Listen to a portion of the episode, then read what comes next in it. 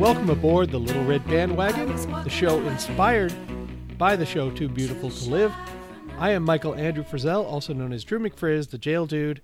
I am the longest-running Coe Brogan of L R B, coming to you from the Dearblind Studios in the Mountain Room in Manchac, Texas. My co-hosts this morning, starting from left to right on your podcasting dial from the ice-covered uh, Stick of Butter Studios in New Brighton, Minnesota, it's Ann with a Plan Lundholm. Good morning, Ann. Good morning. I have a question. How come yes. you never use my full name? You introduce other people uh, by their full names, but you never use mine. What? What? Didn't we have a new nickname for you? The A, the A, the A bomb, the A, the A bone, A bone, yeah, A bone. Right. I didn't want to say a hole uh, because you're certainly not that. But the A bone. Do you, do you do you want me to start using that, or I don't know? Do you no, want me to just get your middle name in there. I just wondered because you introduced yourself as uh, Michael Andrew Frizzell, and you introduce other people by their full government sometimes, but you never do it for me. So I just wondered. I just actually wondered uh, if you knew my full name. I'm sorry, Ann. Maybe I, I guess I don't know your middle name. And let me just say this. I say my middle name so that people will understand where the Drew comes from. Right. Oh, I that's, see. That's really more of an explanation thing. But, Ann, what is your middle name? It's Ann. Ann Ann? No, no. no you're, we, go, you're we call Emily her Ann. By her middle name. No, that's my wife, Emily Ann. Now I'm really confused. It's the classics, Elizabeth Ann. Elizabeth Ann. That's even better than Emily. I don't know Ann. if Sorry, you've ever se- said my middle name either. Do you know what mine is?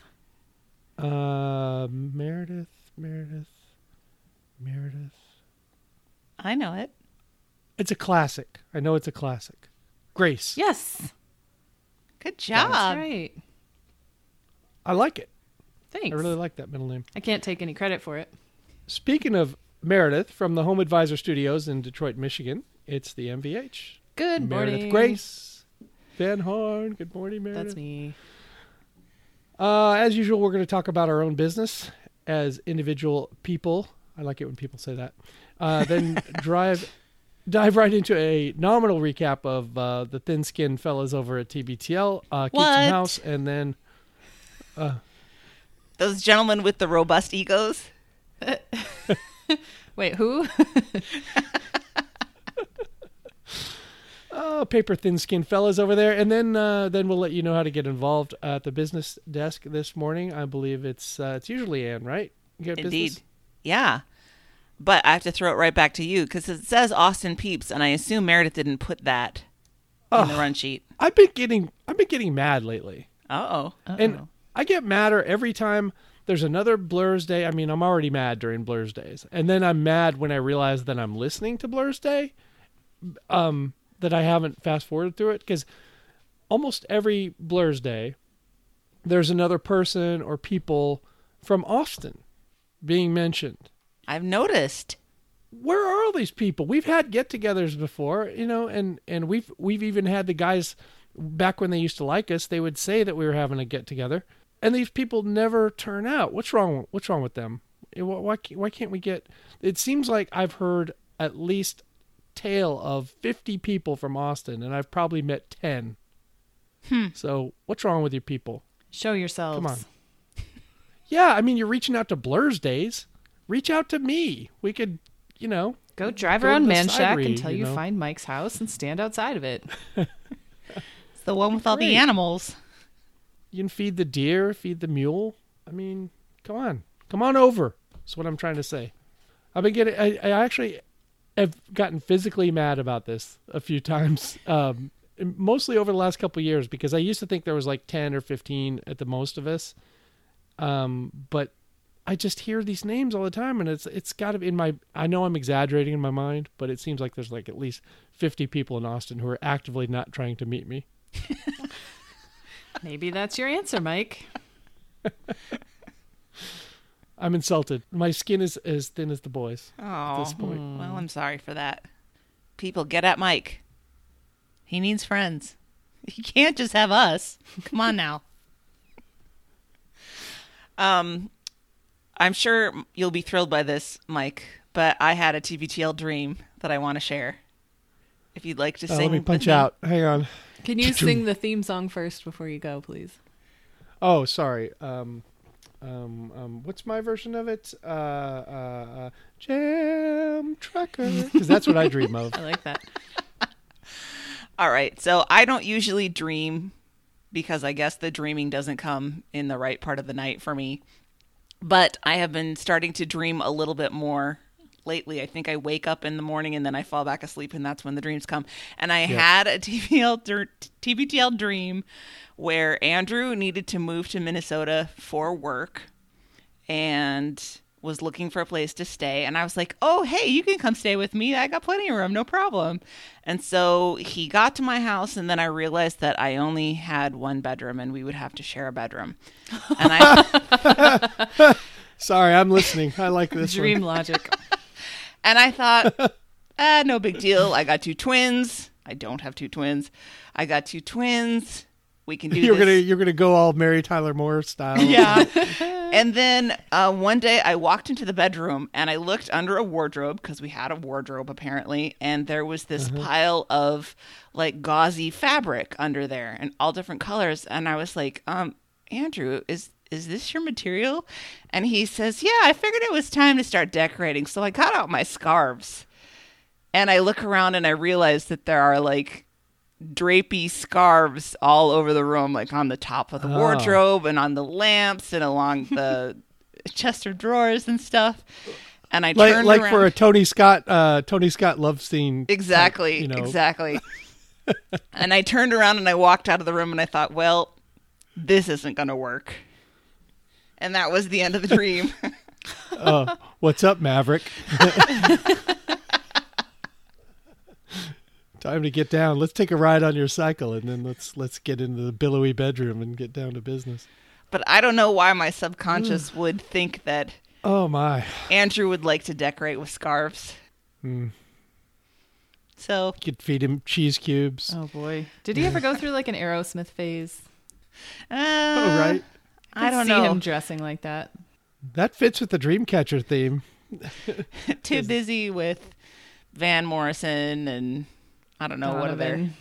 What are they? Donovan wasn't wasn't that was uh, the the guy on S N L um, was was said that to uh, who's the guy from Aerosmith? Steven Tyler. Yeah, he told that's where the Dreamcatcher quote comes from. He says, "You oh, look yeah. like a Dreamcatcher come you're to right, life." Oh. You're right. He says that. He plays that character frequently. Kenan Thompson does, and he says stuff like this. Yeah. You look like a blah blah blah blah blah blah blah, like in almost right, every show. Right, right. And I never noticed it until Dreamcatcher. Is it is it the character uh, where he yells uh, "What up with that?" and then Steven Sudeikis does all the dancing in his in his uh... Jason Sudeikis. Um, I don't know. Yeah, he, yeah. he plays game show hosts so frequently, I can't keep him straight. Right. You know, I saw. I. I hate to admit this. Yesterday, I watched The Mighty Ducks for the first time. What? And uh, actually, you're actually, a little desperate for the, some sports content. Yeah, I have to. I, I'm lying. The other day, actually, I had never watched Mighty Ducks. The other day, I watched Mighty Ducks two, mm, um, which mm-hmm. I'd never watched before. Before I actually watched The Mighty Ducks, and Kenan Thompson's in The Mighty Ducks two. He's like the star player in The Mighty Ducks two. Wow, pretty amazing. From, from way back in the day. And then, yes, I had to go, I you know, I had to be a completist. So right. then I watched The Mighty Ducks, which I uh, didn't realize is a, it's a Minneapolis movie. It is. It's, uh, it's very much a Minnesota movie. That's peak Emilio Estevez years there. Oh, he's handsome in that thing. He is handsome little little devil there. And he can skate, apparently. Mm-hmm. He wouldn't make yeah. it as a hockey player, right, though? He's too small.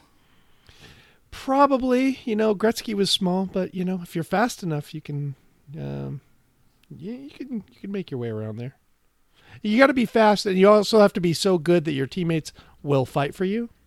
You know, oh. you can't be like small and not very good, because mm-hmm. then, uh, then when, whenever you get beat up, the your teammates will go, oh well, eh, whatever. Yeah, but, you need uh, them to if you're small to tear uh, off their yeah, helmets and, and punch someone in the face with their gloves. For you. Right, right, right. That's half the fun of hockey.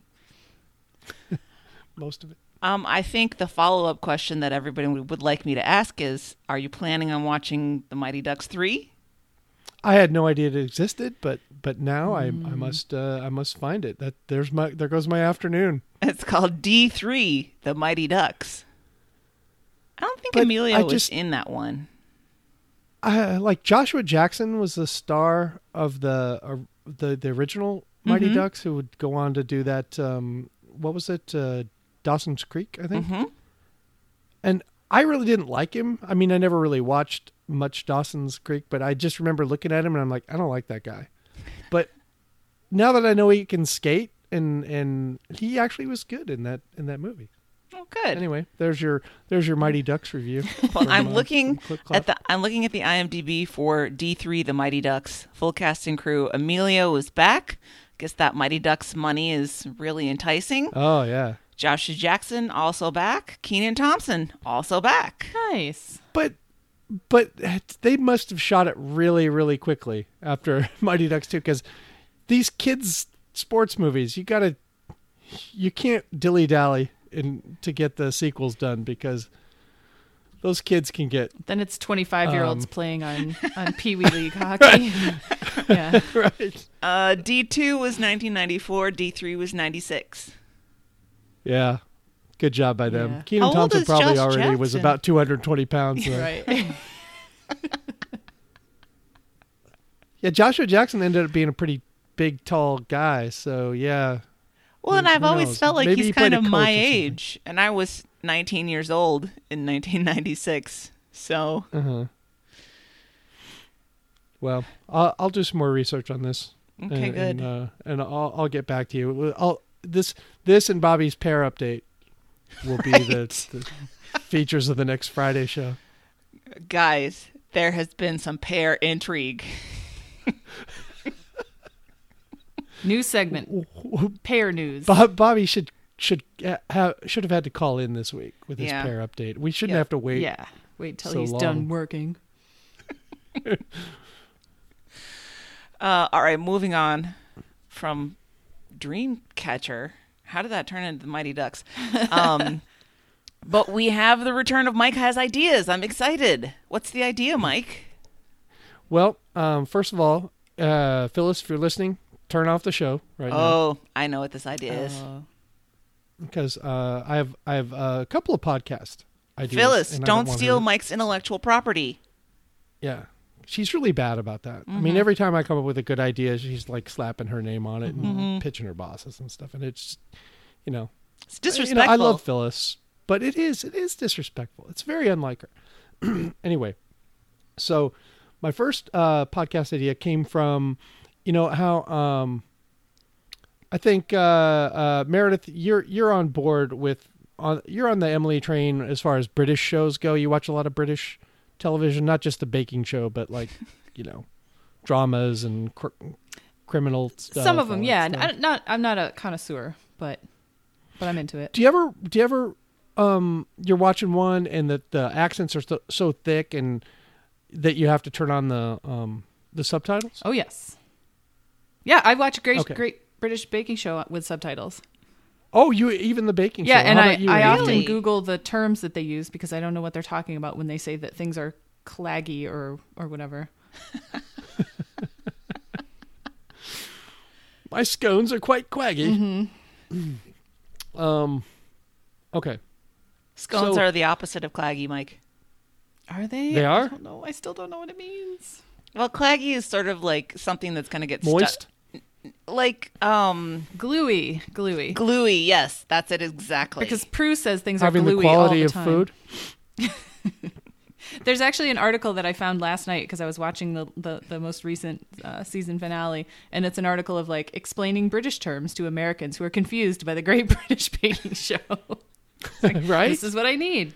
Anyway, sorry, continue. Yeah, no no no I mean, this is what I'm getting at is like Uh, once like right now, I'm looking at uh, at the at the, the subtitles on, on E S P N because I have it on with the sound off, and so I put on the, the thing so that I when I when Ann launches into talking about her dreams, I can just you know right right and catch up on my sports news. So Emily has that stuff on all the time, and and you know and, and it's mesmerizing to me. In fact, I get more involved in watching the show sometimes than she is, because she's usually, you know, making a blanket or something, and then I'm sitting there and all of a sudden I'm I'm reading the show or whatever it is. And I never thought I, that I, that would be me. I, I just never never even thought of putting on closed captioning. But it's fascinating now that I, I watch it with sports all the time. Um, it's amazing to me that sometimes you'll get you'll get the person on the closed captioning that knows everything about sports and spells all the names right, gets all the terms right, and you're like, wow, this person's really on top of it. But then sometimes, like, you know, maybe it's Sunday morning and the A-team's not working. Uh, and you'll just get the most hilarious malaprops and, you know, just misspellings of names. And, and it's just fun to watch. I think there are a lot of aspects to be explored in this space because I think we all turn on closed captioning for different reasons and we get different things out of it. So I want to do a podcast about closed captioning. And the title, uh, it, it's it's in it's in like, you know, brackets, and the title of this podcast is Indistinct Chatter. I like it. I mean, that's been happening with the, with this show. Although the captions are pretty good, but it's definitely somebody um, American who is doing them for for Netflix, mm-hmm. um, because a lot of times they'll confuse the accent with a different word. You know, it'll sound like right. They're saying one thing and it's not actually what they said. And sometimes they're mumbling. And so I get how that happens, but it's always, it's not always one hundred percent accurate. Yeah. And those are, those are shows that, uh, you know, they're on the shelf. You know, imagine, you know, you're watching live content. Oh, live stuff. Like, yeah. Like how hilarious it gets because, these, you know, they probably have tremendous holes in their knowledge base about whatever they're typing on. You when know, you're having to type in real time. In this, that, the other. Mm-hmm. Yes. That's really hard. So, yeah, so I've seen some captions go real crazy with the news where it looks like someone's cat just right. stepped on their keyboard because it'll just type O over and over and over and over and over and whatever. Right. I like it when they yep. are in like the middle of a word and it just pauses for a long time and you're like, oh, they're trying yes. to figure it out. Mm-hmm. Or you can right. see it delete sometimes. They're a little backspace, backspace, uh-huh, they go backspace. Back. That's a good yeah. idea. And I bet there's been times when some really nasty stuff has been typed in oh, probably. Inadvertently. Yeah. You know, and then, oh no, backspace. Oh no, it already went out. Oh no. um, so that's, that's my first podcast idea. I have another one. And, and you guys heard about this last night because I threw Phyllis out of the chat while I talked. Right. About and, um, this came out of, uh, last Friday show where I was doing my own podcast while you guys were were, were doing were doing uh, L R B, mm-hmm. and I realized I was doing the first episode of this podcast that I'm calling That Guy, uh, and you could use parentheses gal, um, and what it is uh, is a study of character actors and people that you would recognize and not know their name, like uh, Vincent Gardenia, oh, for example. Okay. Uh-huh. Um, and, and I thought, who who would have better stories that have never been told than these character actors who nobody ever has these people on their podcasts or on their talk shows. They're, they're, uh, I think the example I used was he's the third mean lawyer in all the John Grisham lawyer, you know, lawyer movies from the nineties. That guy. Yeah. He was always an asshole.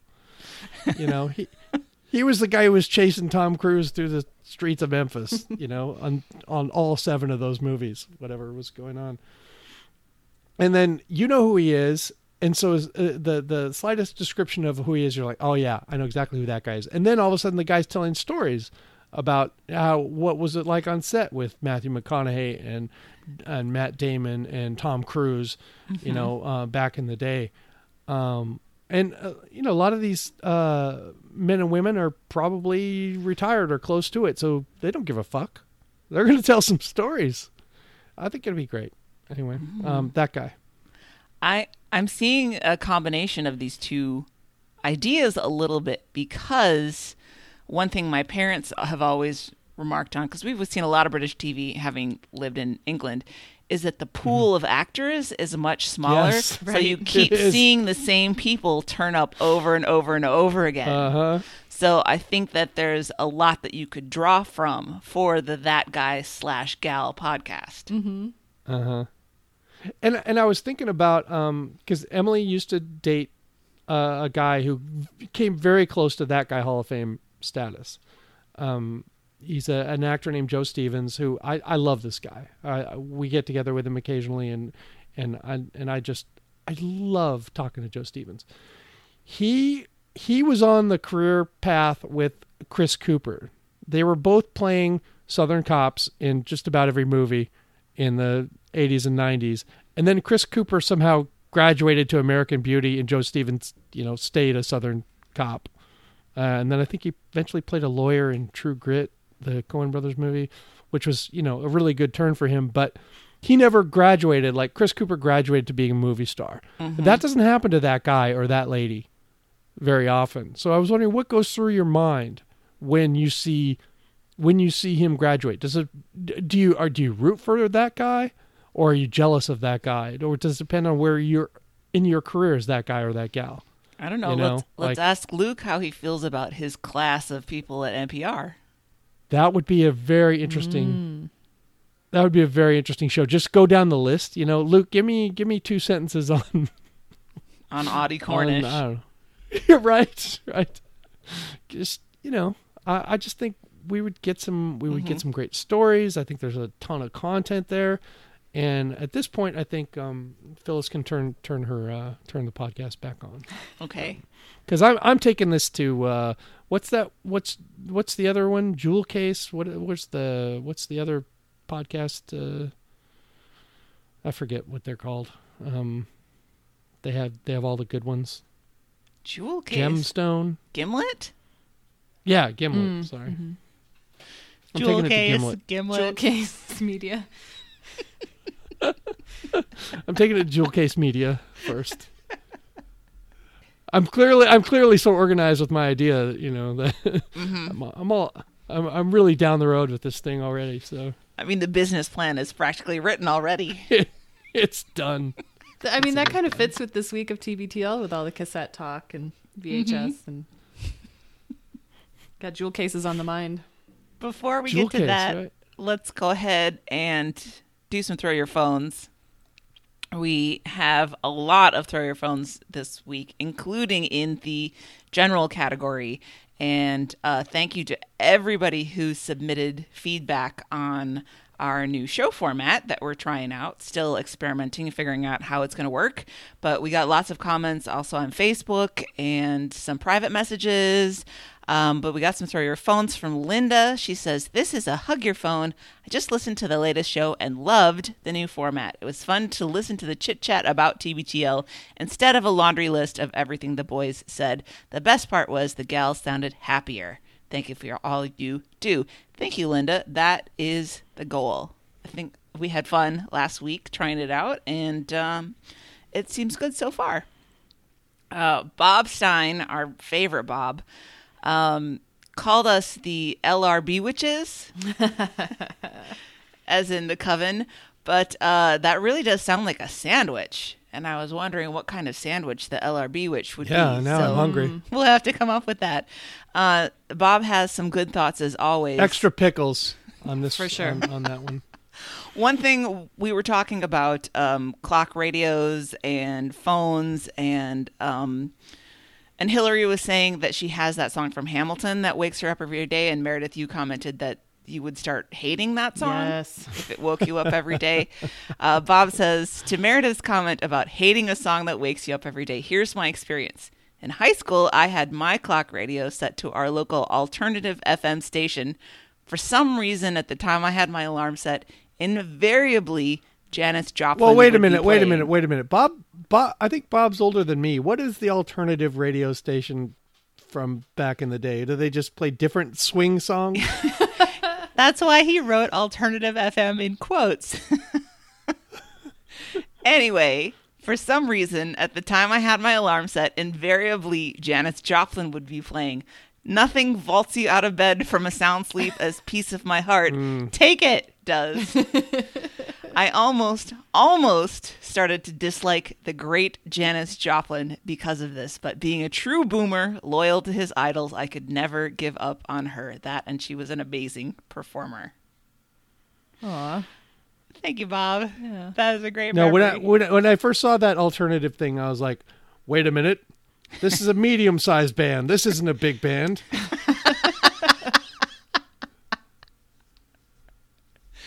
Janis Joplin was awesome, but she wasn't exactly like a soothing voice. Yeah. So not, right. Not going to lull you out of your deep sleep.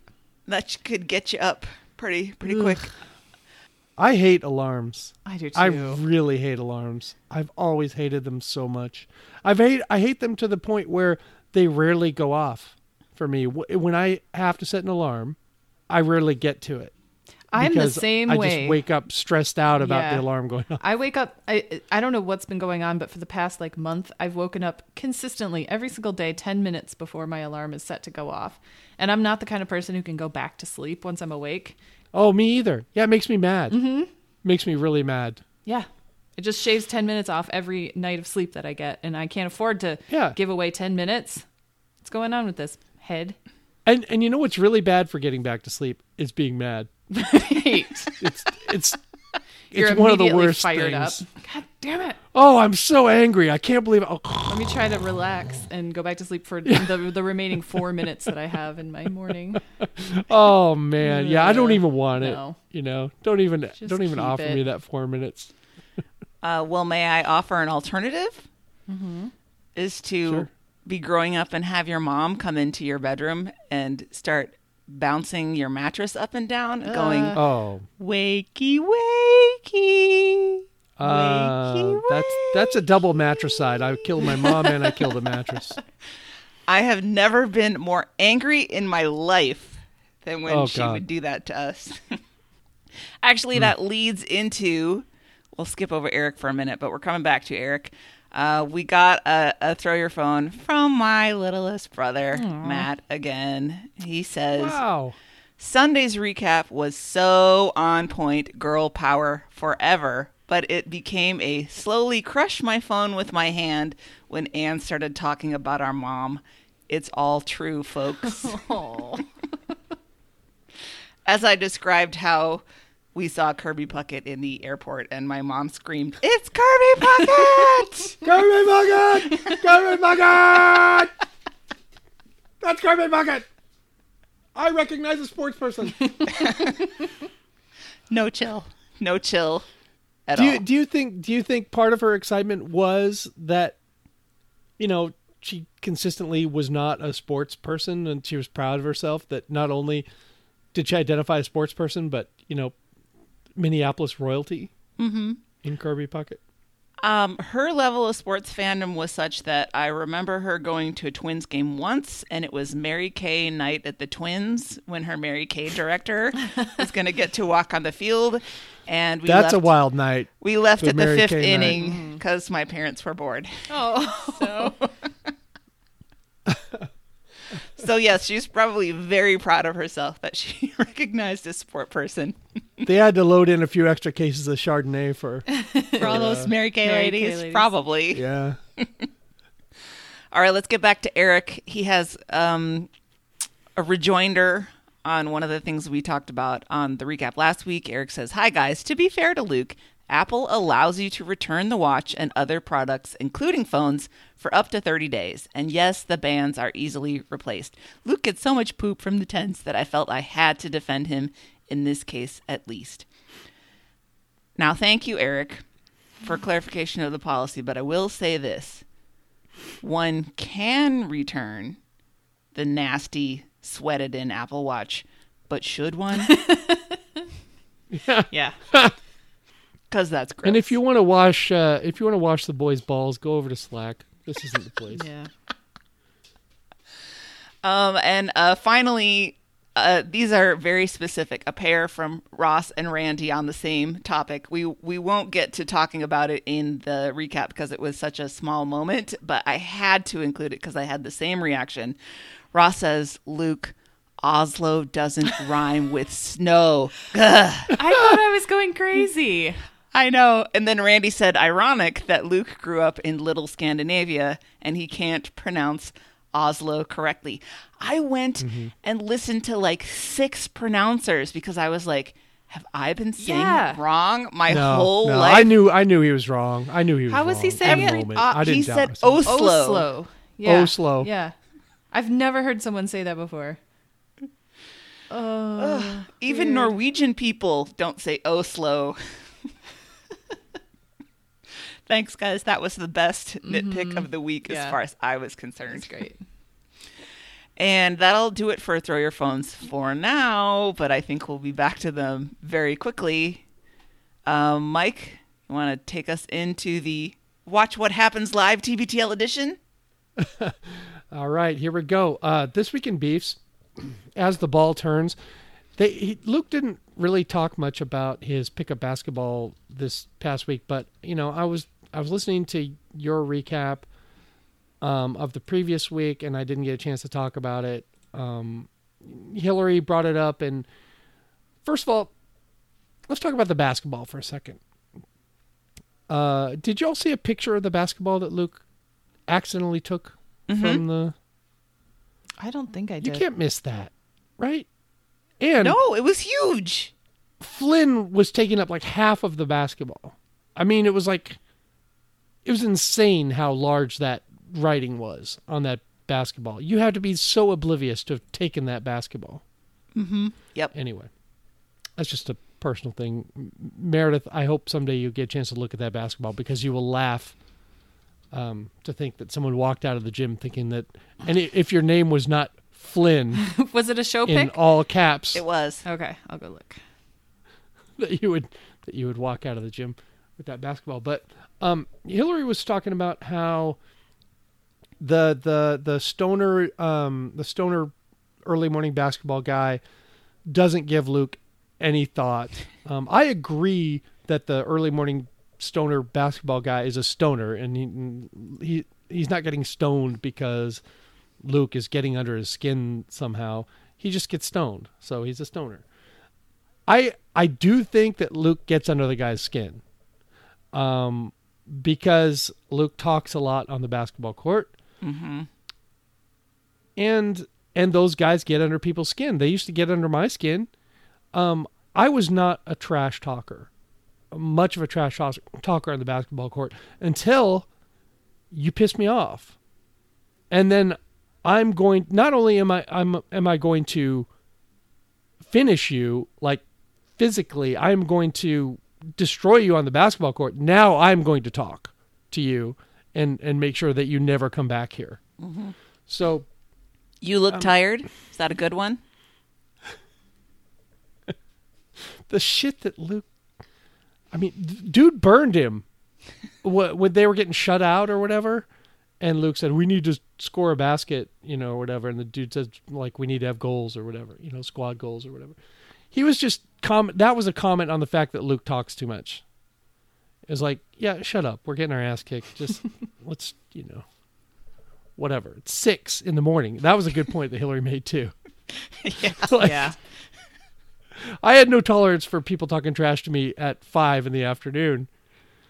Don't talk trash to me at six in the morning, because I, I may, I may just punch you. And I'm not even a guy who punches people. It's like, I don't have it in me to talk back to you, uh, but my fist has it in me to cave your face in. So I was thinking back um, to uh, a nemesis that I had at Sheridan, and and I, I I don't know if I told the story on this show, but I know I told it on T D P. But um, there was a guy at Sheridan uh, who hated me, and we it it all started. We were we played pickup basketball. This guy was like a couple inches shorter than me, and really stout and strong, like country strong, and his name was Butter. I don't know what his real name was. Like, I never saw him on the call out sheet or anything like that. So I don't even know what his real government was, but his nickname was Butter. Maybe that was his government. I don't know, but everyone called him Butter. And we would match up against each other because, you know, we were relatively the same size, and he always wanted to match up against me. And I'm not sure exactly why, but he decided we had a rivalry, and, and, uh, I didn't like playing against him.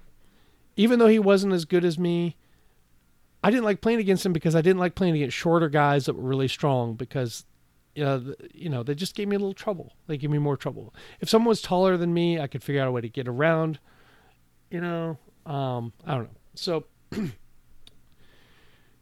he always wanted to, like, he, he almost always wanted to fight me. So I didn't antagonize him too much, but he would, he would trash talk. uh, you know, his team would get up like four to two or whatever, and he'd make the mistake of trash talking on a game to fifteen or something like, oh no, uh, this isn't going to work out for you. And then, it, then, then we win fifteen four. And then I say, all right, next, you know, I wouldn't even be talking to him. I just look past his shoulder. Next, who's next? You know?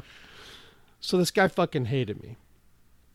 And it, it just, it just happens that you have rivalries. And I, there were guys that I hated playing pickup basketball. And usually it was the older guy, um, the guy who would play in jeans, you know, and, and he'd be way better than you thought he'd be. And that's the only reason he's down there playing in jeans is because he is that much better than you'd think he'd be. Otherwise he wouldn't get picked up. So those guys kind of irritated me, but anyway, Butter hated me so much that he, we took it over into another sport. We're playing hockey. Uh, we played floor hockey at Sheridan for a couple of years. They banned it after a couple of years because it's it's super violent.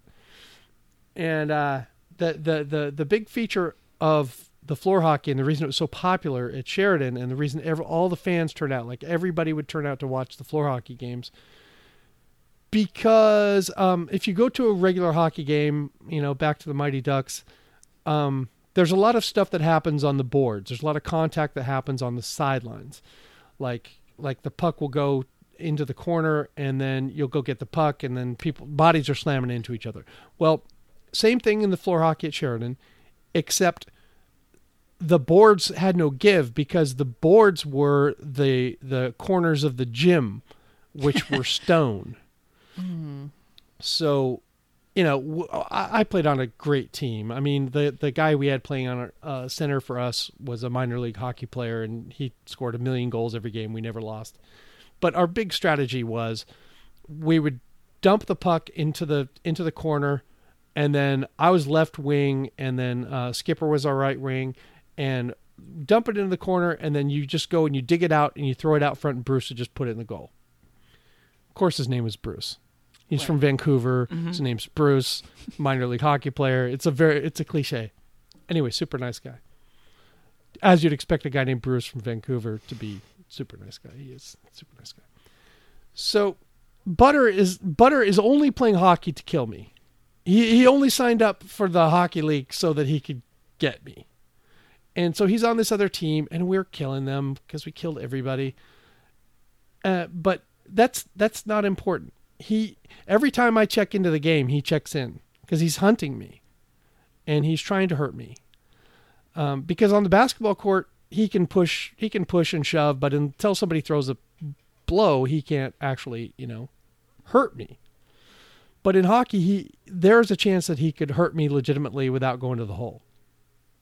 Uh, I mean, by segregation, I don't mean like going to the basket or anything. So puck gets thrown in the corner. He's been stalking me the whole the whole day. Incredibly huge crowd. They love this shit because somebody's going to get hurt in these games. Mm-hmm. that, that's why football only lasted two years. That's why floor hockey only lasted two years. Uh, puck goes into the left corner. I go to get it. I know he's coming for me. I hear him. I hear the footsteps. I've already got control of the puck. Like, I'm ready to throw it back out so Bruce can score his fifteenth goal in the last ten minutes. But I pretend like I'm having trouble. I'm like fumbling around with it a little bit. And the crowd's being quiet because they're anticipating this. I'm going to, he's going to get me. he's, I'm finally going to get got by Butter. Butter's coming. Boom, boom, boom, boom, boom, boom, boom, boom, boom, boom. At the last second, I just step, I take one step to the left. Butter hits the stone wall. Just hits it mm. full speed. Uh, with his with his shoulders and his face. And he goes down like a fucking stone. And the crowd goes wild. The sticks, all the all the players are smashing their sticks against the stands. All the all the fans are smashing, you know, the stands. Um, I've never been a part of a sporting event that was so that was so loud before. And it was all I could do to not turn around and taunt and laugh, because I know when Butter gets up, if he's if he's able to put himself back together, he's going to try to kill me. Yeah.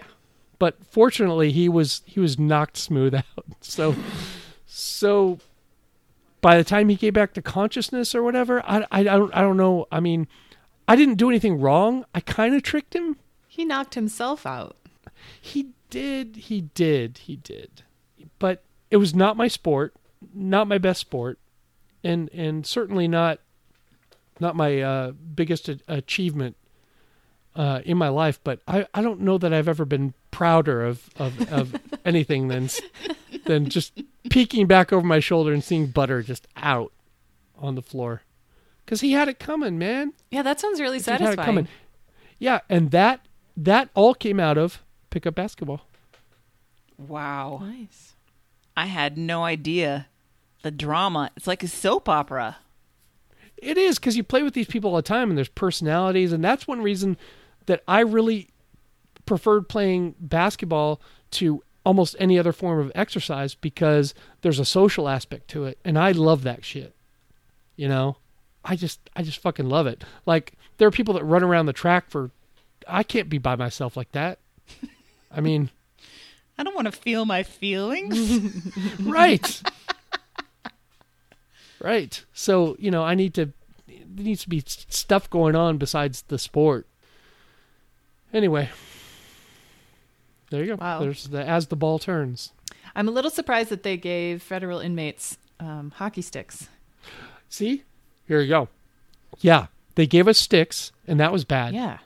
And I almost uh, went to the hole one time because, and it was it was Butter related. It was um, it was a couple of games before that. Butter was he was like trying to you know he was hack he was hacking me. He was slashing me with the stick, and he broke my thumb. Ooh. In fact, when he broke my thumb, he broke his stick, so he had to get a new stick.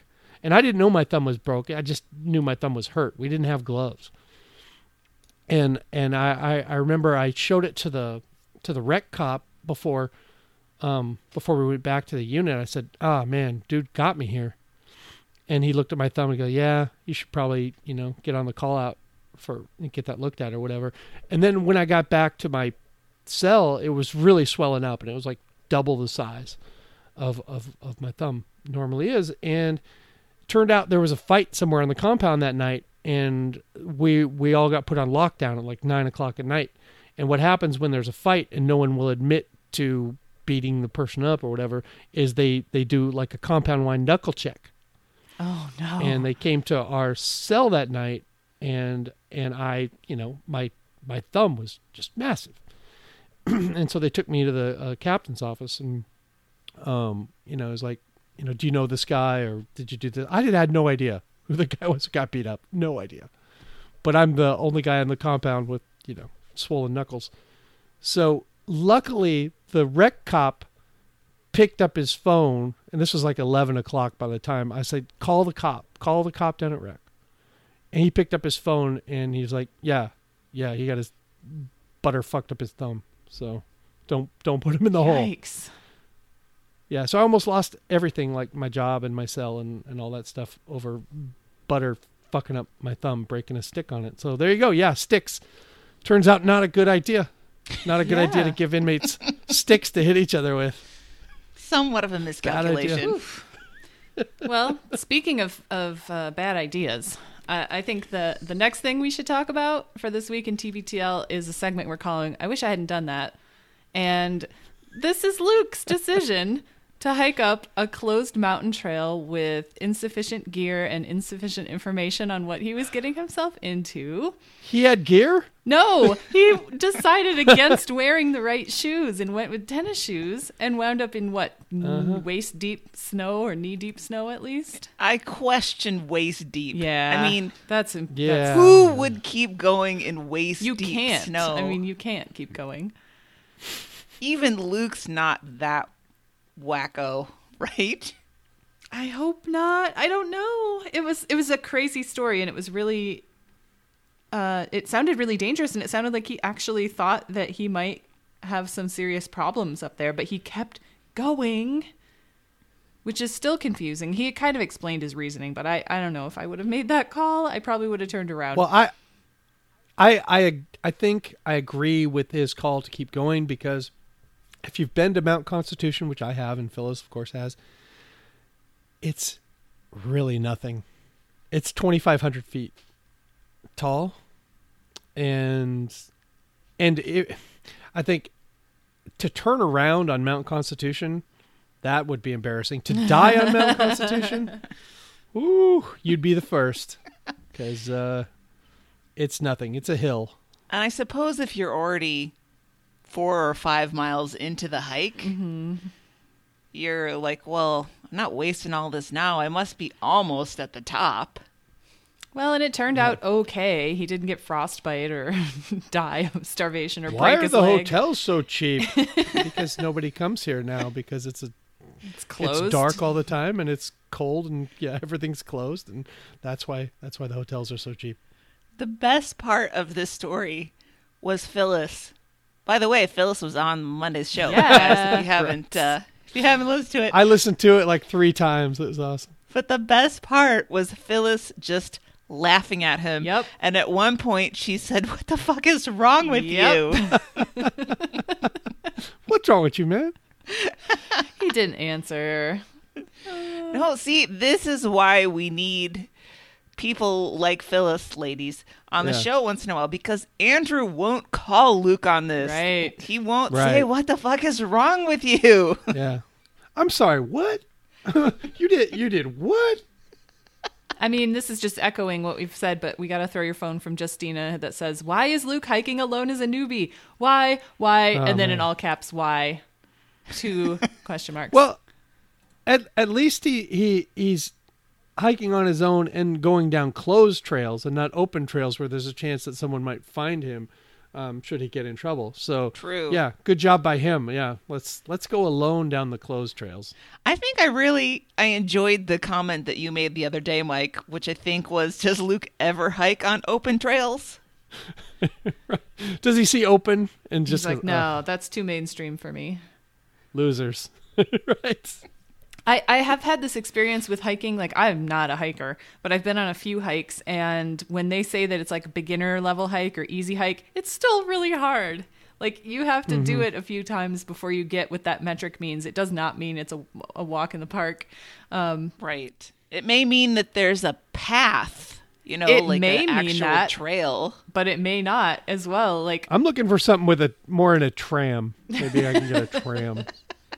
Can I sit down for any of this? I w- when I was right. in Hawaii, um, I was in Hawaii with Jocelyn and a few years ago, and we we decided to go on this hike because we wanted to see these waterfalls, and it was really beautiful. And at first, it was fine, it was fine, it was fine, and then it got to this part where there were no more no more steps. Um, it was just sort of like rocks that you had to uh, pretend were steps, and it was very slippery. And there was another part where we had to cross a river. We had to go, we had to walk through a river to get across to this other side.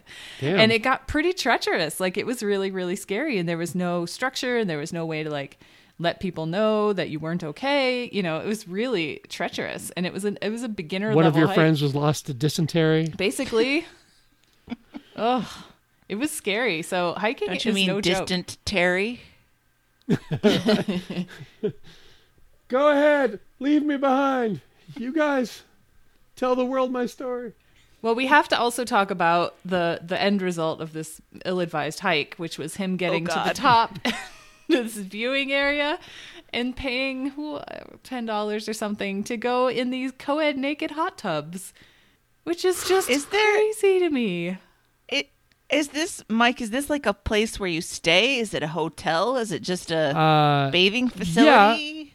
Yeah. That, I, I've never stayed anywhere on Orcas because we obviously, we had a place on Lopez, so there's never any reason for me to stay anywhere on Orcas, but it there are a lot of m- motels over there, and yeah, it's it. I, I'm sure it's it's legit. I mean, it's not anything I'd be interested in. I'm not even interested in hot tubs on my most clothed or naked day. I mean, I don't even, it doesn't, doesn't appeal to me. I, I don't know. I've never really gotten that because like I'll get in a hot tub and like five minutes later, I'm like, yeah, this is really hot.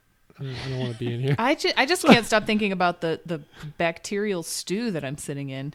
Sure. Sure. Like I'm probably getting Yeah. If you're not all alone right and it hasn't been recently, mm-hmm. you know, chlorinated, you're like, okay, well, we're sharing here. Yeah. So they were like, they were, they were, men and women and children, just clothing optional, whatever, people getting mm-hmm. massages, um, that sounded strange enough, but then he describes this older gentleman. I don't know if he was older. I couldn't tell from his description, but a guy, a naked guy. I think guy, you always assume that when you th- when you hear when you hear naked, old, na- naked, yeah, unashamed guy who doesn't naked care. Guy. Yeah, right. He's got to be. You, like, you don't think, oh, twenty, right. twenty-two years old. You, no, no, you think seventy-two. Yeah. Um, takes his towel off and just just lets it all hang out while he's watching the the sunset or whatever with his child. Um, and Luke described his throbbing penis a little too much. purple. Purple. Don't forget purple. Yeah, we got to throw your phone from Amy. That's just several shocked face emojis and an eggplant and an infinity symbol and a skull. Pretty much it. I, I don't know where Luke got throbbing, though. I, I mean, don't know. Was he know. holding it? You really don't know unless you're... He said it wasn't anyway. turgid, which is his favorite way to describe a penis, right. I think. Um, oh, just God. Maybe it was the cold. I, I don't want to think about it that he, much. He just has a very limited penis vocabulary, yeah, I think. Yeah. Just incredible. I mean, I think all of dude, us, when we were dude, discussing... Dude's dong was cold. Yeah. Let's just say yeah, that. That's fine. When we were discussing this week, but we weren't figuring out what we were going to talk about, we're all like, oh, what happened except for everything that, that happened on Monday? I mean, it kind of overshadows the rest of the week. So it was mm-hmm. so crazy and so eventful. It's a long shadow. Oof. Well, and Luke does a lot of work in this story to try and, like, um, I don't know, uh, get over his own issues with the nudity. Right. As peace talking and love, about, peace and love, peace and love, peace issue. and this love. My... I get so tired yeah. of it. Just have your own opinion, you know? You don't have to, you don't always have to, like, apologize. While you're... Right. He, it almost seemed like he was more naked, that he was the person wearing the bathing suit than he would have been if he just shucked yes. it and gone along with the crowd. Oh, yeah. But he was doing a lot of work about over in Europe, they're free mm-hmm. with their, it's not a big deal. Fine, whatever, take whatever. it off or don't take it off. Yeah. Uh, the one thing when he was talking about the guy with the throbbing purple peen, um, he did, he said the guy came Lynn, in with did his... did you get that in the clear, Lynn? He said that the guy came in with his wife, whatever, and then like their thirteen-year-old daughter... And I do draw the line there. Oh, I don't dear. think that's okay to have a thirteen-year-old girl with yeah. all these like gross guys no. hanging out and looking at her body. That's not okay. I had a hard enough time. I've been to a Korean spa a couple times. I think I've talked about this before, but in Texas, there was one I, I, I went to with some friends a couple of times, and there's part of it that's Um, mandatory no clothing. It's not optional. It's just you can't wear clothing past a certain point, but it's gender segregated, um, which I guess gets problematic at a certain point. But um, I was uncomfortable with that, and I snuck in there in my bathing suit. I got in trouble. Like, take it off. It's like, oh God, do I have to? Let's take it wow, off. Wow, that's leave. a weird reversal. Yep. Got to wear a flesh-colored bathing yeah. suit. And just start whistling while you go through. Oh, no big deal. Yeah, but you wear the flesh-colored bathing suit, and then people are like, "What's wrong with your tits?" Yeah. yeah. Oh, and that's hurtful. Well, what I realized after being there, well, because so there's a three-drink ma- maximum, yeah, maximum, and I was like, I'm gonna need all three of those. And after yeah. that point, I was a little bit more comfortable, and I realized that nobody was looking at anybody. Everybody was just sort of relaxing and, and chilling out, and and it it was. It got more comfortable the, the more I went. It was okay. But nobody was really being weird. Um, it just was my own, like, just, it was just so foreign to me, you know? That's just never anything I'd ever done. So I guess that Luke just needs to do it a lot more? Uh, I don't want to hear about it anymore from him, so no. Well, imagine he'd, imagine if he'd been talking about a, a woman's genitalia, you know, instead of a man's. It was like, you know... He can feel free to talk all he wants about this dude's peen, but what you know, what if he'd seen some, I don't know, I'm not, I, I won't even say say some horrible things, but none of us look good naked, so let's. Uh, how much did he stare at dude's peen? That's, I mean, it sounds like a lot. Glance and go, and also the glance guy who was go. doing yoga. Remember that? Oh yeah, yeah. Oh my God, yeah. I kind of felt for him there because there is that. There, there. I mean, the, the guy with the peen is just like, he's one thing. The yoga guy is like... He's showing off is what uh, he's doing. Yeah. Yeah, all right. Everyone see my balloon knot? Yeah, yeah I shaved, you know, I, I waxed my asshole this morning so y'all could get a nice. Yeah, that guy has some show-off demon, and he needs to keep. Yeah. Lynn, did you get oh, that in the clear? um, before we head out from the Monday discussion, let's do a couple more throw your phones on a very positive topic. From Scott, hugging my phone along with all the tense, Phyllis is back, baby. So happy for her. So happy for all of us. Also, turns out poison sucks a lot less at time and a half speed for sharks. I'm glad more people are doing that. It's great. Mm-hmm.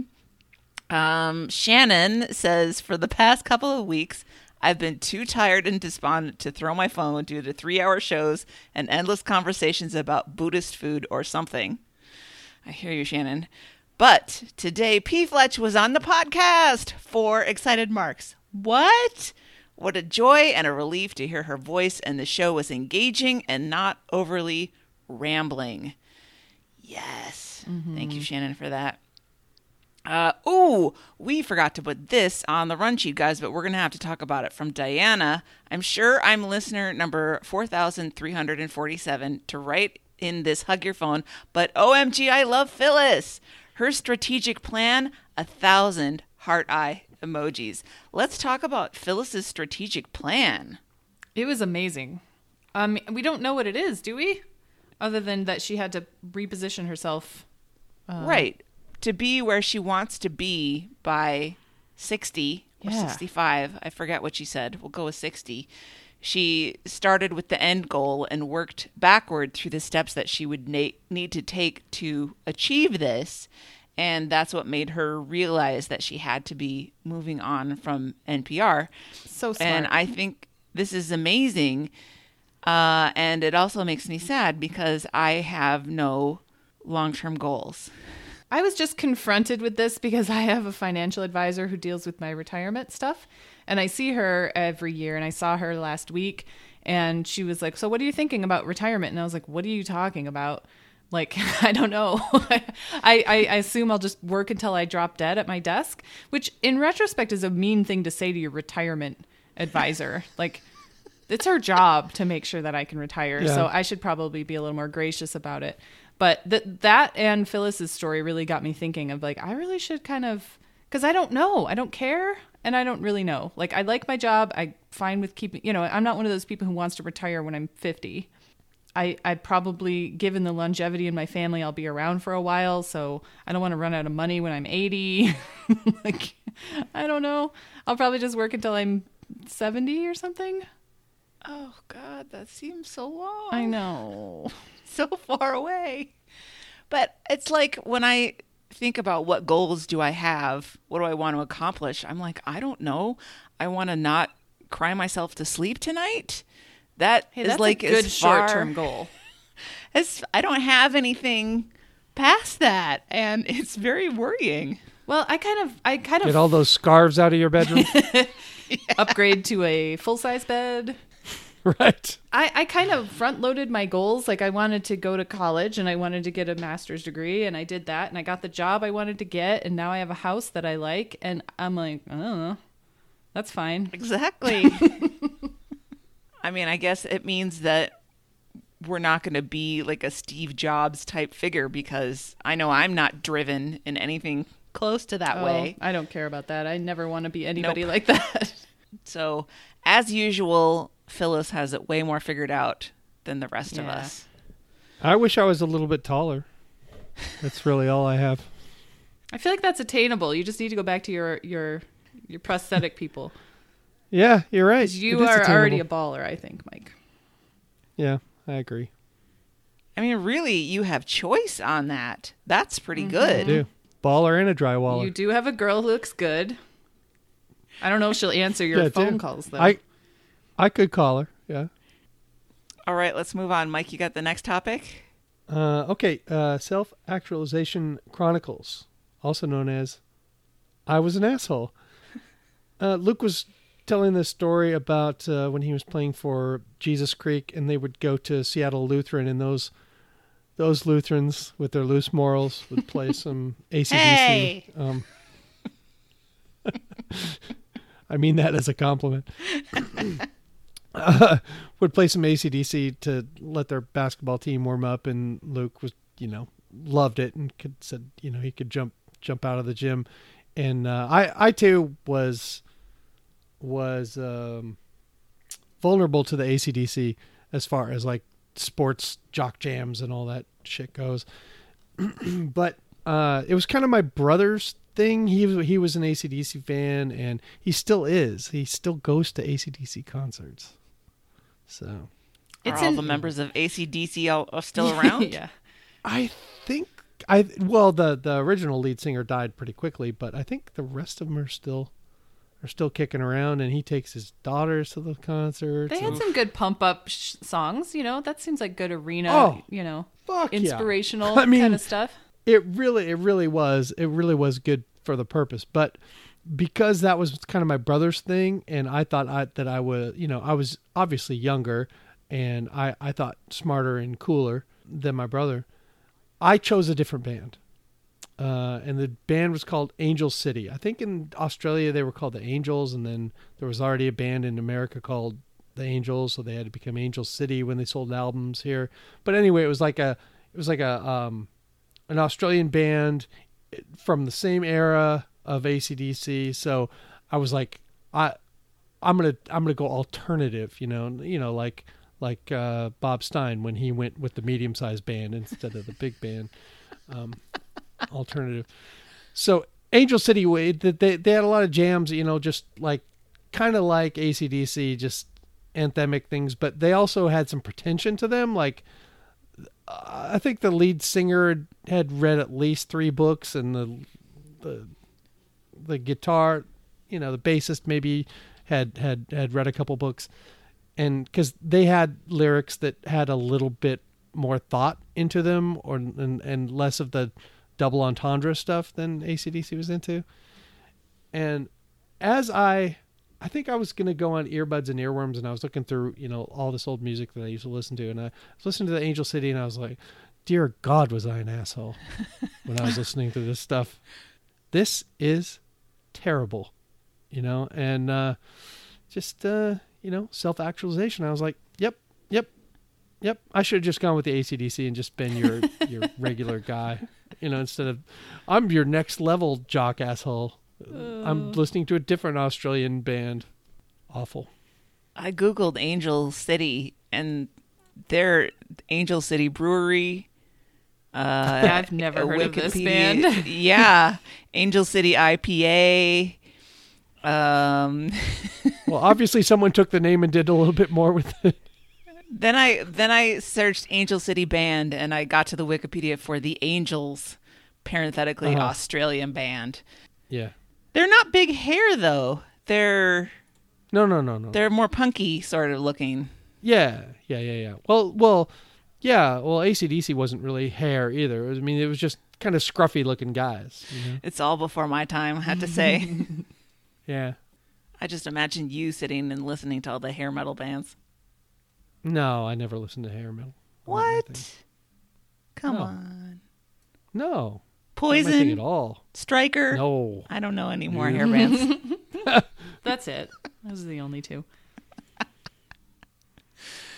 Um, let's move into a new uh, segment that we came up with this morning that I just called Days of Yore. Andrew had a very good day. That was his contribution for the week. That Wednesday, maybe? Was a very good day. He had lunch plans with, turned out, Carrie. She did not tell us until later. Uh, he had dinner plans with someone, so he had a whole bunch of time in the city to kill, and he brought his Walkman. Am I the only one that says Walkman? Is this a regional thing, or is this an Andrew thing that he says hmm. his Walkman? Huh, I'm trying to think of how I used to say it. Because every time I've, he does, I think both I'm like, ways what? Are acceptable. Okay. Like like Spider-Man and Spider-Man. Spider-Man. Yeah, I know. I said exactly Discman. I, I yeah Discman. Yeah. You wouldn't say Discman. That's just dumb. Right.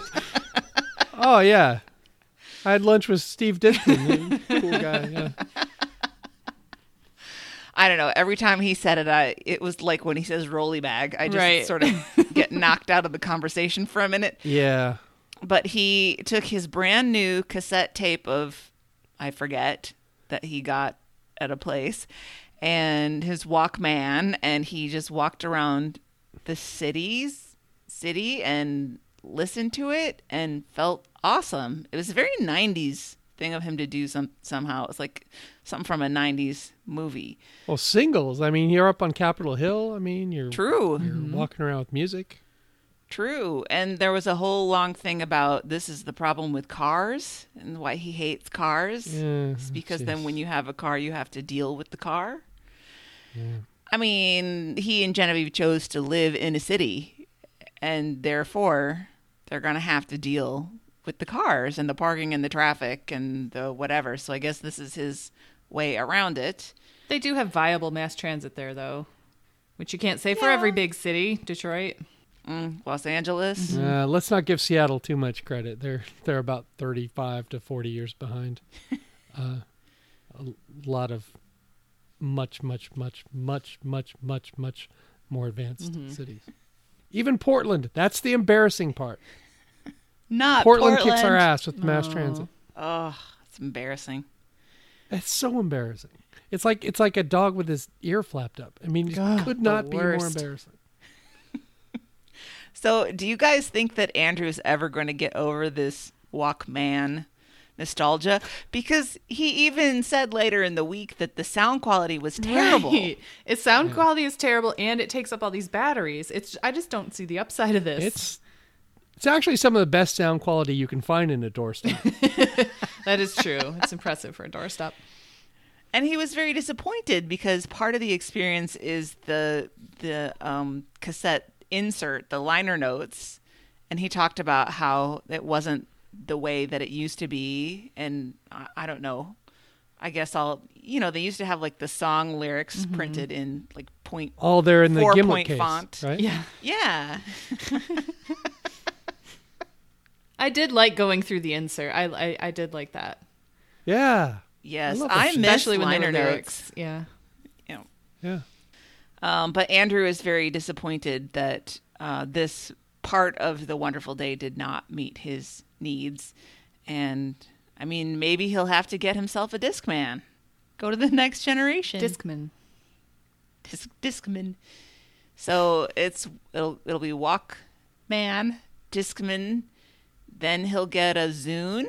Mm-hmm. And then he'll download things onto his iPod.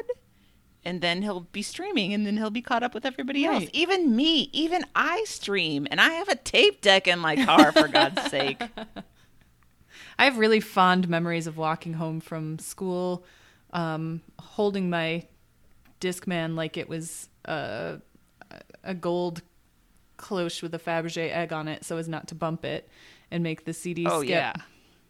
Those were the days. Mm-hmm. Back in nineteen ninety. Three. Yeah. Um, as long as we're talking about uh, the nostalgia factor, one of the only non-T B T L related top stories of the week. I don't know. They're not even bothering to play the top story right. sounder anymore. I think they played the it on an accident one of the days. Yeah. uh, Luke wants to talk about the last Buster Blocker, as his grandma says, the the very last Blockbuster store in America, which is in Portland? No, somewhere in Oregon, right? Bend, Oregon. Bend, Oregon. Okay. Small small town out in the mountains. I thought that the other Resort twelve town. the other twelve times we talked about it, I thought it was supposed to be the one in Alaska was the last yeah. Blockbuster, yeah. and now it's this like secret Blockbuster. I think Luke read an article like seven years ago, and he was still like, you know, going off of that. But mm-hmm. you know, th- this this story checks out. One of my best friends lives in Bend, and it's it's very logical for this uh, Buster Blocker to still be in business because, as they mentioned, there are all these small towns, and they're all in this rugged mountain terrain out in Central Oregon. Um, where else are the Rajneesh Purim gonna, you know, go rent their copy of The Devil Wears Prada?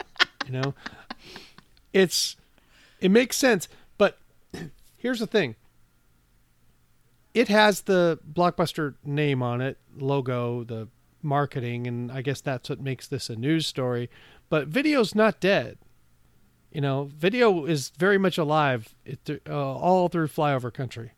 Right. Um, D V Ds, you know, uh, V H S. I mean, there there's a market for all this shit. These guys, they don't even, I mean, uh, coastal elites, God bless them. they they think that everyone has, you know, fifteen video sources and just can just torrent whatever they want right out of the air. Nah. Yeah, a lot of people still so don't much, have the, the internet country. Speeds for that. And and nope. And it sucks. They should. Uh, but they don't. And a lot of people who may have access to the technology are not ready for the technology yet. Or don't like want older to use people, it. Maybe. Yeah. I was talking to my aunt the other day and she said to me, so do you stream? What do you stream on? I was like, well, you can stream on a lot of things. It's not like you pick one way to stream and then you watch everything on there. Yeah. It seems like she's ready, though. Like, yeah, there are absolutely streaming salt shakers now. And like, yeah, I feel like I have seventeen devices that I'm looking at right now that could stream stuff. Right, right. And they're all sending information back to the government. You know that, right? Yeah, that's all right. I like the Great British Baking Show. Right. As Luke says, I'm not doing anything wrong. It's a great explanation for allowing your information to just be given away yeah. for free. I've always been in favor of that uh, as far as like um, traffic and, and uh, speeding and all that stuff goes. But, uh, you know, I, all the cameras in the world, just don't just don't speed. You're fine. Exactly. But, um, but I think mm, it's a little too far. So this week in picky eating, Luke is at the uh, pizza convention, which I've been to yes. several times and is pretty great, at least the first couple times uh, you go. You can't even imagine um, how deep into the weed or weeds that you can get at the pizza convention. But the particular story that they were talking about this week was that Luke ate meat and he's claiming to be a vegetarian, and I think that's pissing people off because not only did he eat meat at the convention, but he is hasn't he said that he does eat meat occasionally? Yeah, I think I feel like this might be the first time he said that word. I mean, he, he kept mm-hmm. saying over and over and over and over when he first started this, I'm not a vegetarian, blah, blah, blah. I just am tr- going to try to eat less meat. And maybe that was him just like softening it so that he could ease himself into it and not overcommit. And maybe now he's ready to, or he thinks he is, but I guess he's not if he's not willing to turn it down. Yeah, just because he's afraid of what people will think of him if he says, no, I don't eat meat, thanks. There are polite ways to do it. I mean, I was a vegetarian for a long time, and, and, and I don't think I ever hurt anyone's feelings. I was never like, oh, that's gross. You know, I wasn't mean about it. It was mm-hmm. just like, no, thank you. It's pretty easy to do. Well, and it's not, I think Andrew made this point. It's not like there are very few vegetarians in this world. Right. It's a totally reasonable thing to say, oh, hey, that looks great. I'm a vegetarian. Do you have any meatless options? Yeah. It's not it's not crazy. Um, but he, I think with the Wolfgang, Wolfgang Puck situation, I, I, he already was coming out guns blazing. I'm not like all those other reporters. Right. And he, I, I mean, I'm cool. I don't know I'm how cool. he would want to, how he thought that would get it off on the right foot, but saying no to a piece of beef wouldn't. I, I just don't get that logic. I think he's more of a gigitarian. Like, yeah. Like, yeah. I think we all would be, you know, if, if there are enough zeros there, you're like, yeah, what am I eating here? Yeah. All right. Rabbit turds. It is. Is the check good? We got a, a throw your phone from Amy on this, uh, reiterating this. And she says in all caps, but he eats meat all the time. Don't say vegetarian. You just rarely eat meat. And then emoji yeah. of carrot, emoji of a potato. Is that what that is? Uh, and Christy... Potato? Yeah, Christy replied to her, yet also judges pescatarians. Right. Because he did. Yeah, he did. He's like, come at me when you stop eating fish. He did? I must have missed that. Yeah. Yeah. I mean, it's sort mm-hmm. of jokey, but oh. he was acting like they aren't hardcore oh, enough. Oh, because he... The fish story from a couple weeks ago, yeah, probably still roosting mm-hmm. in there, the you know the sensitive yep. fish right, story. Right. Mm-hmm. Yep, he's he's throwing a little shade now at people who don't realize that fish have goals and dreams. Do fish have sixty-year like plans? Because if they do, I'll stop eating them. Oh God, the fish are doing better than oh, me. No. Never stop swimming. That's that's always the yeah. first the first line in there. When yeah. You, when you stop, you're dead. I mean, this was so interesting because Luke was really caught in his own self-made rock and a hard place, right? Because these two things that he's really been into, number one, loving animals and not eating meat, although I don't think they're mutually exclusive, but whatever. Uh, loving animals and not eating meat, but also being a people pleaser. Right. And those two things came to a direct head, yes. and he couldn't figure out how to get around it. It's the Gigatarian conundrum. Right. Gigatarian's dilemma. There we go. Right. I like that better. So, Anne, you made a note. Andrew would have stood his ground. Um, I don't remember this. He was saying that he, he wouldn't have eaten he wouldn't have yes, eaten the meat that's or he wouldn't have eaten yeah. the cheese. He wouldn't have eaten the cheese. Like he, he he drew a very clear line, like even if the most famous person in the world gives him some, he's not going to eat it. Right, because Luke was trying to get him to admit that he would have done the same thing in his place, right. you know, but if, if Wolfgang Puck offered you a piece of cheese, you know, he's repulsed by it. It's a right. different right. thing, you know, right. Luke, Luke's like, hey, that's delicious. I'm going to eat this for my gigitarian job because it's delicious and I can forgive myself. And then, but Andrew would just throw up all over Wolfgang fucking Puck and then the story's over. And then, you know, yeah, right, right. L- Luke just couldn't grasp that Andrew's objection to cheese is not a moral one. Right. It's an actual... Right.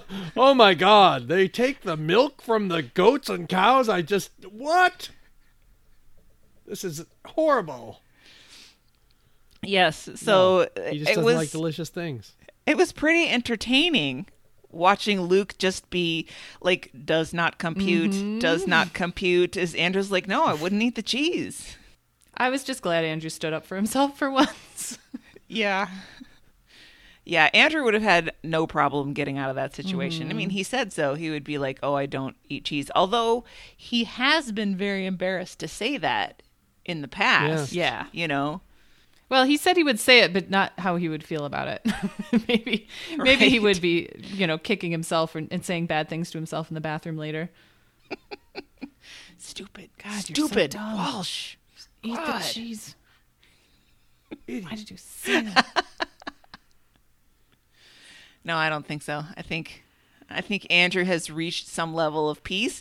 I think he has been so open on this podcast and talked so much about it that he is maybe achieving some, I don't know, some acceptance yeah, he's of worked his cheese through hatery. It. Mm-hmm. Yeah. He's like, whatever, I don't eat cheese also, or creamy like, or probably ninety percent of the people he meets in his life at, at this point already know. Right. So it's it's a more comfortable position than right. just an, being an anonymous person who hates cheese trying to make their way through the world. Did he say the other day that he doesn't eat hummus either? Did that come up? I thought oh, so. No. I don't know. That's what I thought, but it falls into the creamy category, I guess. Yeah, poor Andrew. Ugh. But I bet he eats those garbanzos off of the salad bar at Whole Foods. Mm-hmm. Two dollars a piece. I mean, I th- when someone has a weird food thing, you, you find yourself like picking apart their, their logic. You know, right. like my my niece. You know, just I hate tomatoes. Oh well, I just saw you put ketchup on every goddamn thing you ate all day. So um, let's be a little more consistent. Yeah. Well, I, I really think. In Andrew's case, and in a lot of cases, it's it's more texture and mm-hmm. psychology mm-hmm. than anything. Oh, psychology! Yeah, fucking sure. I mean, That's he does he does like cheese. He enjoys the taste of cheese on pizza. Right. The rules are weird, but they are the rules. And mayonnaise, when it's not called mayonnaise, is fine. I mean, I can't figure these rules out, but no, he knows no. them somehow. No, I yep. mean, the brunch people figured that out, though. Um, you know, they figured that out like fifteen years ago. It's like, um, I don't think we can charge twenty-five dollars for, for these poached eggs unless we say aioli. Yes. Yep. Uh, moving on to Technology on Technology this week, a returning segment. Luke, while in Vegas, uh, called the Lyft and got a, a notification that it would be a driverless Lyft. He was all excited to go in the robot car, uh, and then was very disappointed when there was not one person but two people in the Lyft, and one of them was actually driving the car. When your Lyft come, when your driverless Lyft comes, and you have to ask someone to move over. And I love that he found out a little bit later that he had selected driverless car. He was like, I didn't have a choice. Yeah, you did. Well, okay, I don't want to be part of the beta testing of the driverless cars. No. I don't understand why Luke wants to jump right into production with this. I want I do. I'm down with it. I'm I'm I'm with him. I was with him on this whole thing. No, I want the technician in the car, hands hovering on the ste- over the steering wheel, foot poised nope. over the brake. Nope. No, you just want to go for it? Human error. Too much too much potential for human error with the, you know, you're she's like looking at her phone with her other hand poised over the steering wheel. What if she makes a bad call? I trust the car. I'm excited for self-driving cars, and I think they're going to be better at driving than we are, but I'm not yes. I'm not fully confident that their algorithms are, are, are great yet. Like, I, I was just reading an article that showed that um, that self-driving cars are more likely to hit dark-skinned people because they can't see them as well. I'm like, well, we need Ooh. to figure that out first. That's God, the discrimination never ends. I know. We, we need to make them just as likely to hit Right. Uh, light-skinned people. White people as black people. Okay, we've evened it out. We'll go ahead and release the product. Ugh. We're in our we're at our tolerance level, and one in every ten thousand uh, um, pedestrians. We're within tolerance on both blacks and whites, so go ahead and put the product out. I want it to be really good because I think we're going to be a lot less forgiving of a car hitting somebody than yeah. a person in mm-hmm. a car hitting somebody. Oh, totally. I'm totally on board with Luke on this. You, you y'all need people like Luke and I are on that dummy wall. Um, well, I guess that's good for us. Because we're willing to just go, okay, you know, you drive, do it. Whereas whereas y'all would be like, oh, can't we get like four other people in here monitoring this situation mm-hmm. while we test mm-hmm. it out? No, no, no, no, no, no. I don't really understand what the appeal of a driverless Lyft is for a passenger. I mean, apart from when we get it's all the, the same bugs appeal worked out. That and... leads people not to ever want to make a phone call. You don't have you know? to talk to anyone or deal with anyone? Well, that's true, yes. but... People from... are done with each other. we're we're all done with each other, aren't mm. we? Well, I mean, I've always been done with people, but I figured I was weird.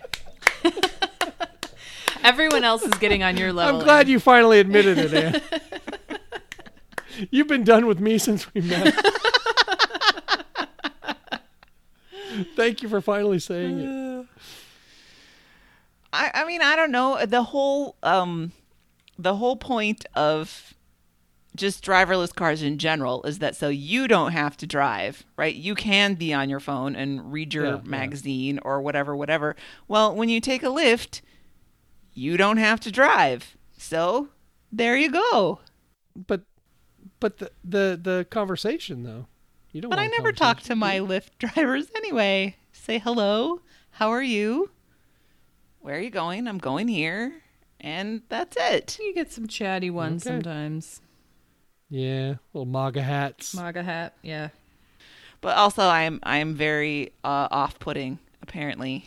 People don't try to talk to me that much. People don't usually try to talk to me either. Like even the, the people in the mall who will a- a- accost you from those little kiosks. They mm-hmm. see me and look the other way. I mm. love it. Mm-hmm. But Lyft drivers seem to have no problem. I was I was pitched a whole ride from my house in Dallas to downtown. This guy tried to pitch this other ride-sharing app to me that was new. And I've never heard oh. of it before or since. So I'm guessing it didn't huh. really get off the ground.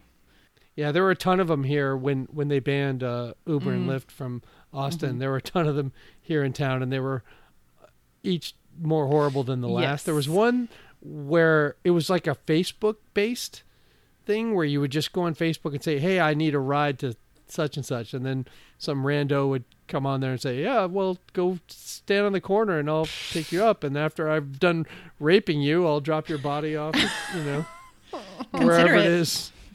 Yeah, that, that, uh, no, that um, although, although I, you know, I, I, I'm not, I'm not big on like monopolies or whatever, but you know, a, a level of business of uh, trust, you know? Yeah. Some least, sort of c- accountability is nice. Yeah. Yeah. We know there's some tracking going on. Yeah. Like we, okay, well we know now we know where to find the body because at least we were tracking. Right. We're able to track your device to where you dumped her in the yeah. woods. All right. I'm convinced that driverless ride shares are a good thing because the driverless no car is not going to kill mm-hmm. you yet. Yes. No.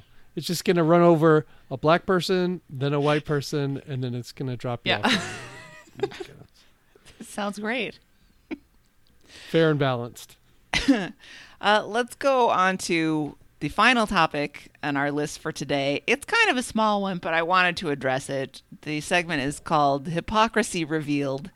And uh, that is that we learned the sad news that Alex Trebek has stage four pancreatic cancer.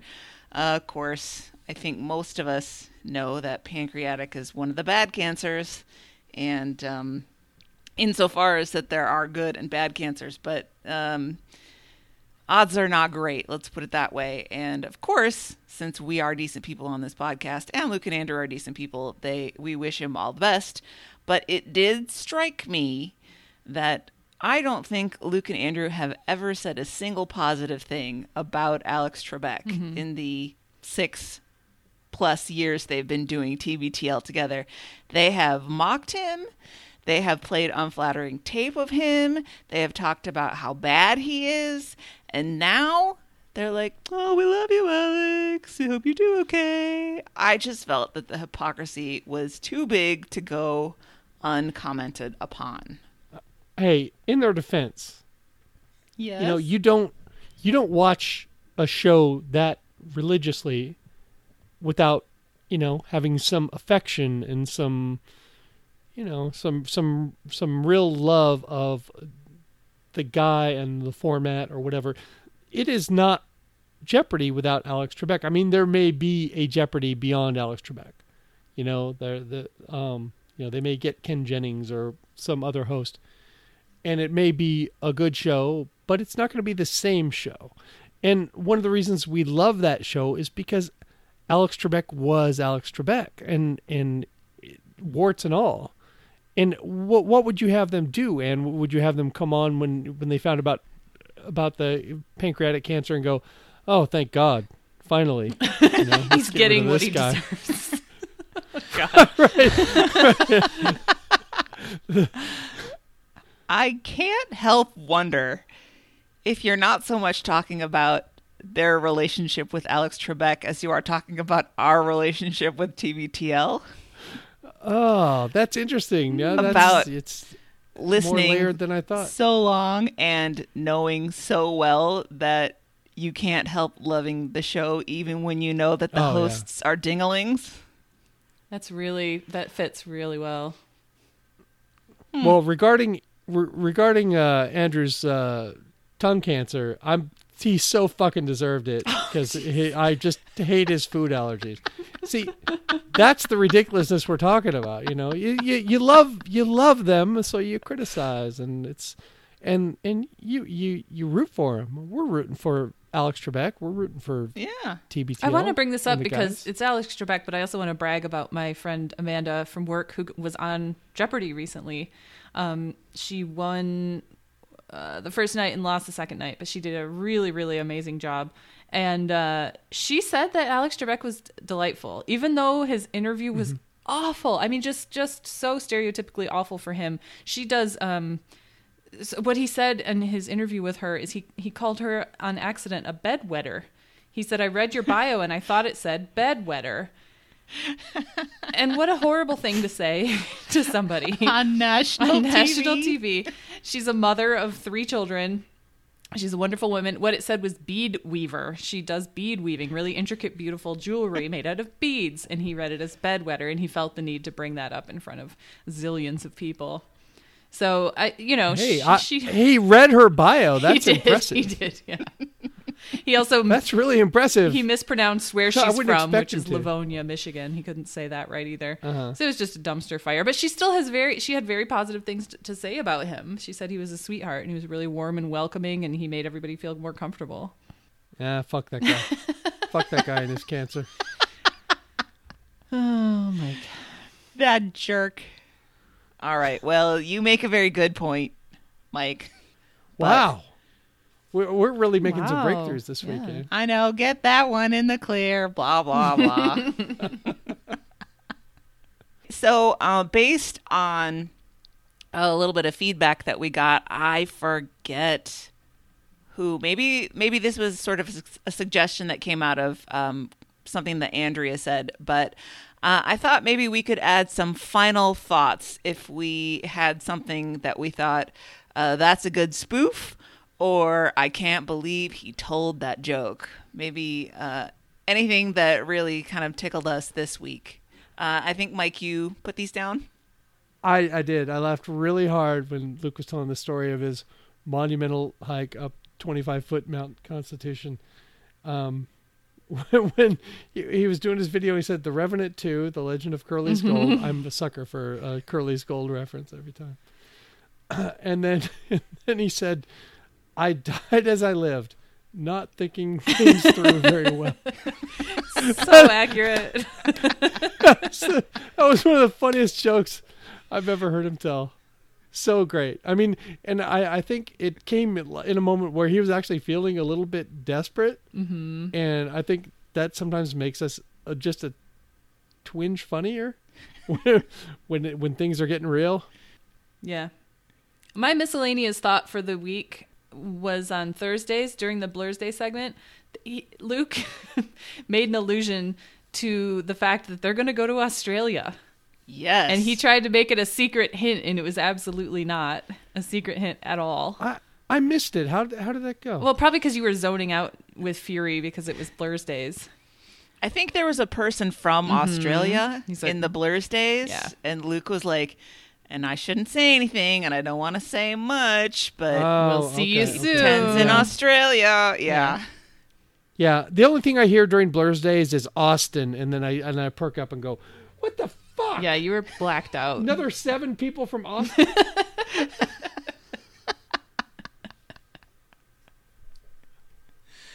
uh, and we also finally had, again, I should have written down who suggested this because it was a great suggestion.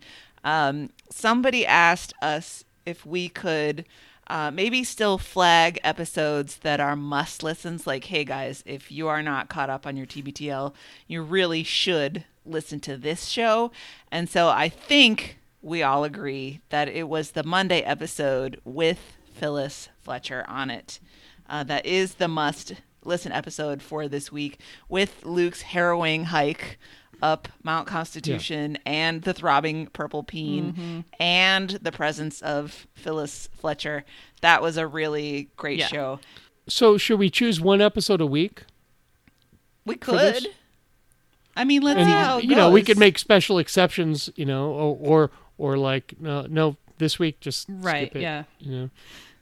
Yeah, maybe. Maybe there'll be a, a week. I mean, the Australia week is probably going to be worth listening to, right? Well, yeah, probably. I was thinking about that um, after you told me about this uh, alleged Australia trip. Could they get even further away from their base, from their P ones? All right, like what what's next year? Like the Antarctica, you know? Like every year they seem to find a way to get, you know, to further remove themselves from any contact with uh listeners. I'm just dreading it because I don't want to hear their fake Australian accents. Oh yeah, but then I can do mine, so oh, that'll work. No. Oh, I haven't heard yours. Give it to me. Well, that's not a knife. This is a knife. Okay. Come on, it's all as right. good as Luke's. That's pretty good. No, no, it's I not. I like it. No, that's bad. No. And we're finally being honest with each other. Let me tell you, that's... that's what? That's no good. That's no good right there. Well, I'm just going to have to watch Crocodile Dundee one and two mm. in prep. You watch all the rest of the Mighty Ducks. I'll watch Crocodile Dundee, and we'll be ready. We'll start production on four. Legend of Curly's Gold. Wow. We're really tying everything up. We're really bringing everything back.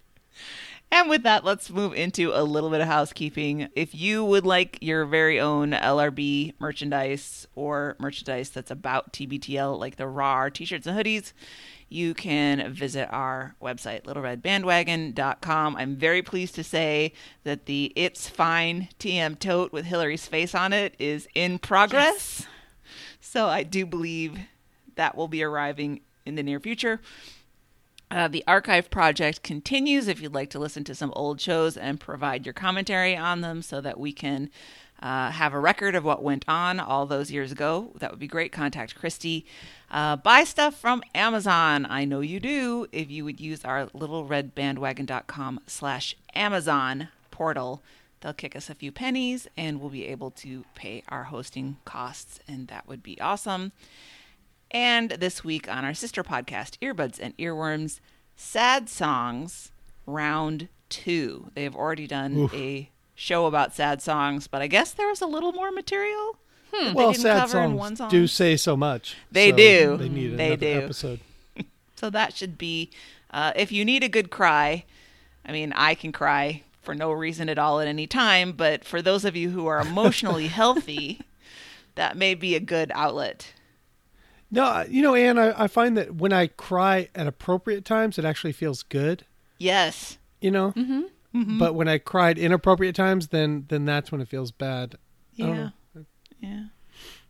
And w- for songs, that's a good time, right? The songs are supposed to make you cry. You cry, and then you just feel like it worked out for everyone. Mm-hmm. Yeah. But when you cry at an inappropriate time, you're like, somebody's on the short end of this deal. Um, okay. Well, uh, sorry. Doing my old podcast. Yeah, yeah. Over here. All right. Uh, if you want to get involved with the show, our website is little red bandwagon dot com. Please send us your comments, your throw your phone moments, your hug your phone moments, any sort of moments you've got. throw your phone dot com. You can visit us on Facebook, our page, or the Stens page. Our show Twitter is L R B Podcast. You can send us an email at littleredbandwagon at gmail dot com. You can send us a voicemail or a text at eight oh two, four three two, T B T L. That's eight oh two, four three two, eight two eight five. And if you want to fax Bobby your butt or someone's butt or just any butt, it's six one seven, three five four, eight five one three. Is there going to be a follow-up butt conversation? There has to be. Because there have been updates. Okay, because... So... A lot has yeah, happened. Yeah, a lot with that has book. happened. We're going to save that for a Friday show. But there have been developments. Yes. And with that, Anne, why don't you get us out of here? Until next time, this is The Next Party. We love you, Jane. Nailed it. In our way, I guess. I didn't scare any cats this time.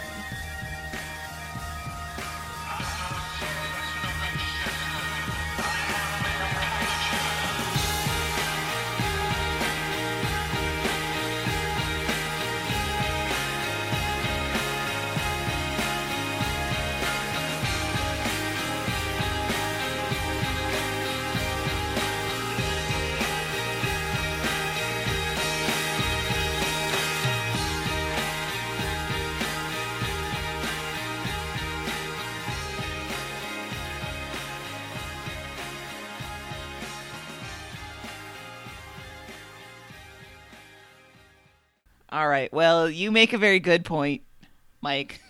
Wow. We're, we're really making wow. some breakthrough this yeah. weekend. I know. Get that one in the clear. Blah, blah, blah.